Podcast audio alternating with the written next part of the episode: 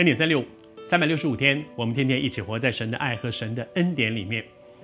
耶稣问门徒说：“你们说我是谁？”彼得说：“你是基督，是永生神的儿子。”耶稣赞美他说：“哇，这是天父启示你的。如果不是天父启示，我们没有办法认识神，没有办法真实的认识神，因为神太大了，我们其实根本搞不懂。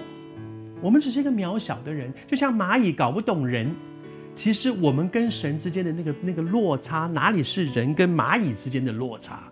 那个落差太大了，除非神自己把它启示给我们。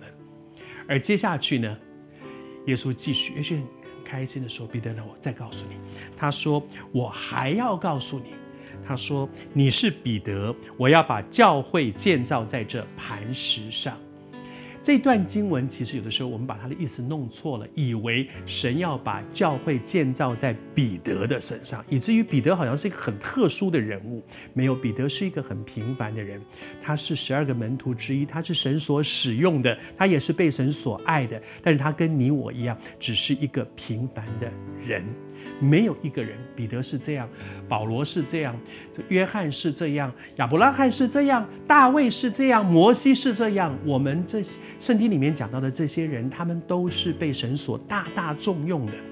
我们学习他们榜样，但是他们都只是平凡的人，如你如我一样。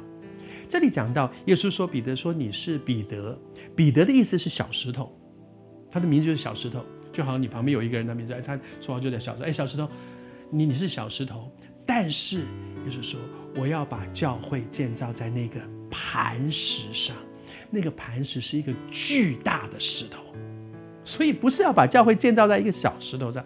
耶稣是说，哎，你的名字叫彼得啊，你是小石头，但是我告诉你，我要把教会建造在那个最稳固的磐石上，都是石头，可是完全不一样。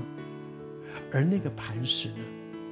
基督是我们的房角石。那个房角石就是要盖房子的时候挖了地基以后摆下去的那第一块石头。那块石头是最大的、最稳固的。那个那个是磐石。整个教会的建造是在建造在基督这个磐石上。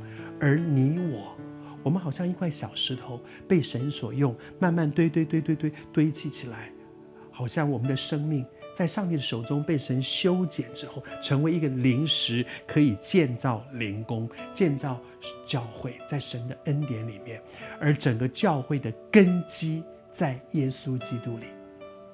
我觉得和你分享这些，我提醒我自己，我也我们也彼此提醒，渴望神更多的使用我，我更渴望神更多的使用你。